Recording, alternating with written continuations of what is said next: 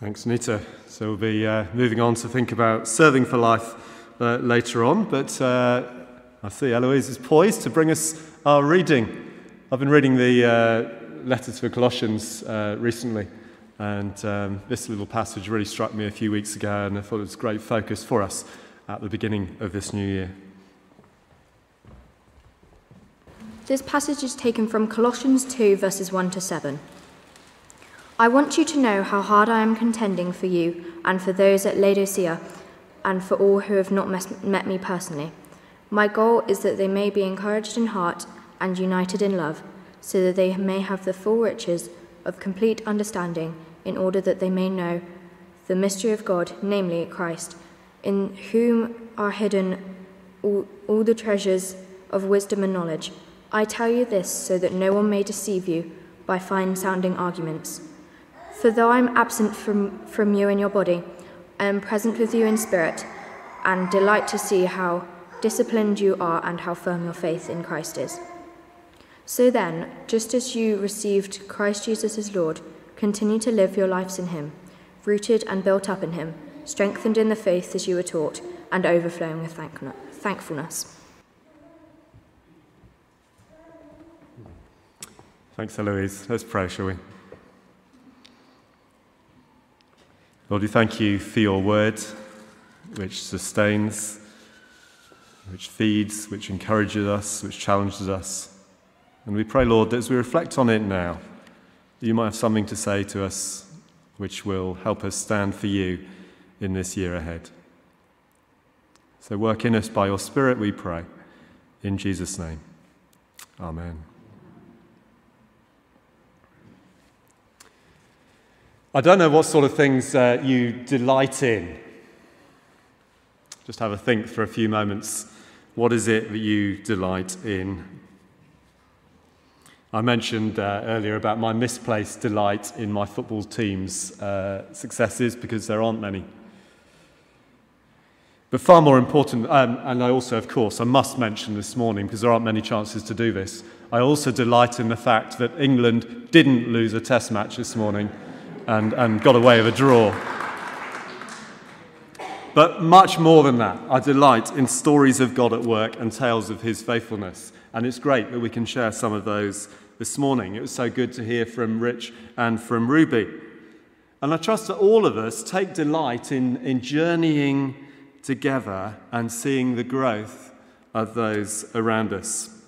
The Apostle Paul certainly did as we've just heard. Writing to the Colossians, I delight to see how disciplined you are and how firm your faith in Christ is. I've taken a similar delight in the witness of uh, young people and leaders over New Year at the Haslemere Youth Camp last week. Thank you for those who are praying for that. I've taken great delight in different ways in, uh, don't want to embarrass him, but you know, in my two boys. One is here, in different ways over recent weeks. Delight in seeing uh, many of you overcome adversity in life. I've taken delight as I've been part of one of the LLF courses, and we've wrestled with really complex issues of human identity and sexuality and battled with what is God saying to us in the midst of all of this. Delighted in being part of this community over Christmas period as we join together for our carol services and our celebrations on Christmas Eve and Christmas Day. Delighted in the fact that so many of us have been coming to God in prayer over recent days at the start of this new year.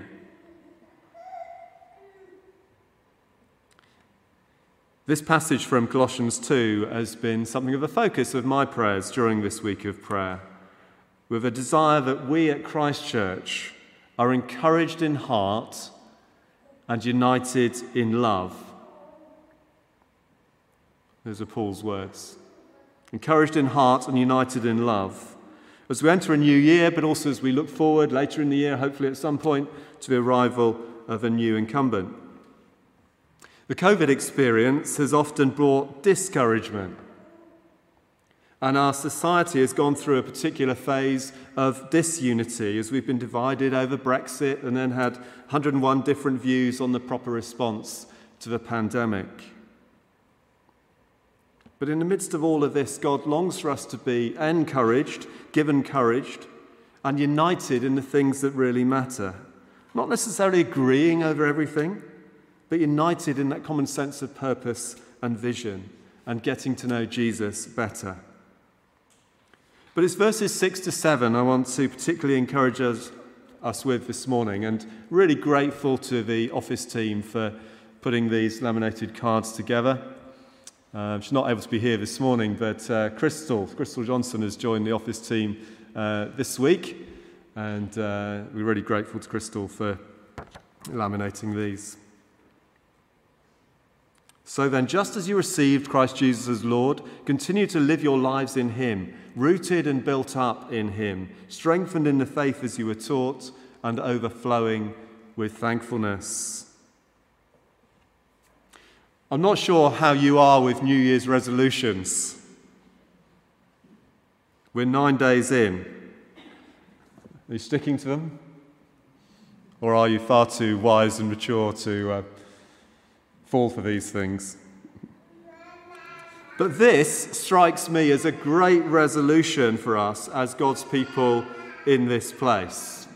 Whether we're young or old, whether we're steeped in faith or just setting out on the journey, it's that call for us to keep going. Continue to live your lives in Him, in Jesus. Here at Christchurch, everything we do is centered around learning to live the life, and all that flows out into mission and service and growth and care and Christian discipleship.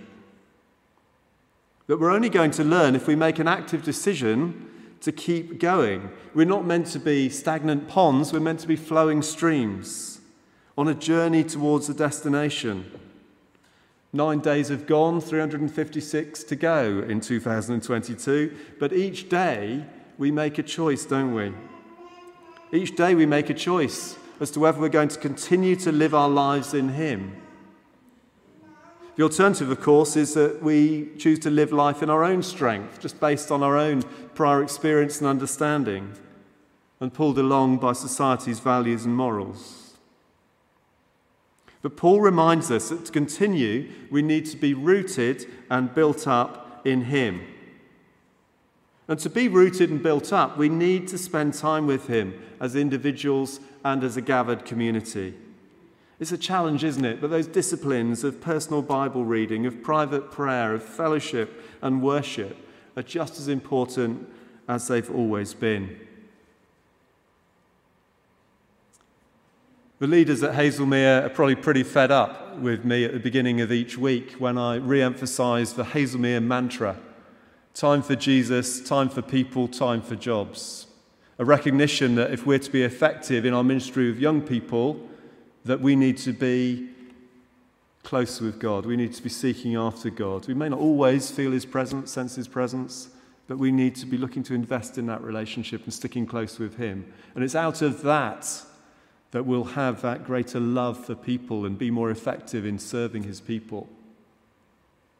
And people and relationships are more important than the, the jobs we're doing, the things we're doing. But as we put Jesus at the center and then as we then look to invest in people, the jobs aren't unimportant, but they come further down the pecking order.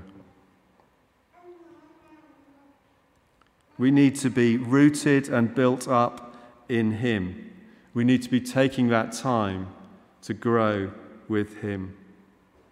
And out of that place of refreshing, we're equipped to live out our lives on our front lines and be effective in our service of the gathered church activity, which we're focusing on more this morning. Our spiritual muscles are exercised and built up.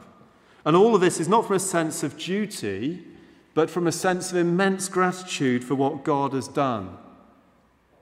I've been really struck as I've been reading this letter to the Colossians of the emphasis that Paul places on thanksgiving. In each of the four chapters, he references thanksgiving. In chapter one, he talks the ways in which, about the ways in which he is really thankful. But in chapters 2, 3, and 4, he encourages the Colossian believers to be thankful. And here he expresses it strongly, doesn't he? Overflowing with thankfulness. Now, all sorts of stuff goes on in our lives, all sorts of stuff for which we may not feel remotely thankful.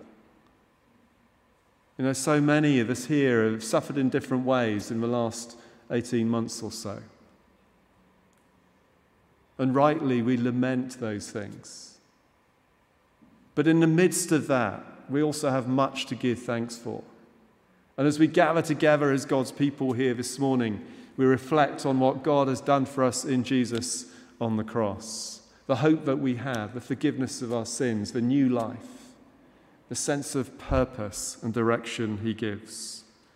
Remember, Paul is writing this from his prison cell. He's got plenty to moan about.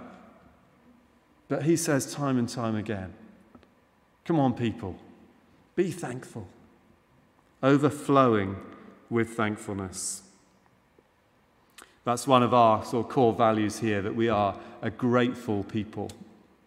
And that gratitude is expressed in these three ways that we're thinking about this morning. Our gratitude to God is expressed in our giving uh, to His work, not holding on to things for ourselves, but being generous. Our gratitude is expressed in our growing, in the fact that we want to get to know God better and then share something of what we learn with others. And our gratitude is expressed as we, as we seek to serve Him, as we seek to serve Him on our front lines, wherever God has called us, and as we seek to serve Him through the gathered life of the church and through its uh, more centralized mission. And each of us can be part of that story, and God calls us to be part of that story serving, growing, and giving. But I encourage you to take, take this card away, maybe um, put a little magnet on the back and attach it to your fridge, or put it in your Bible, or have it somewhere to mind. Let's make this something of our verse for this year. So then, just as you received Christ Jesus as Lord, continue to live your lives in Him, rooted and built up in Him, strengthened in the faith as you were taught, and overflowing with thankfulness. Let's encourage each other in that as we go through this year. Amen.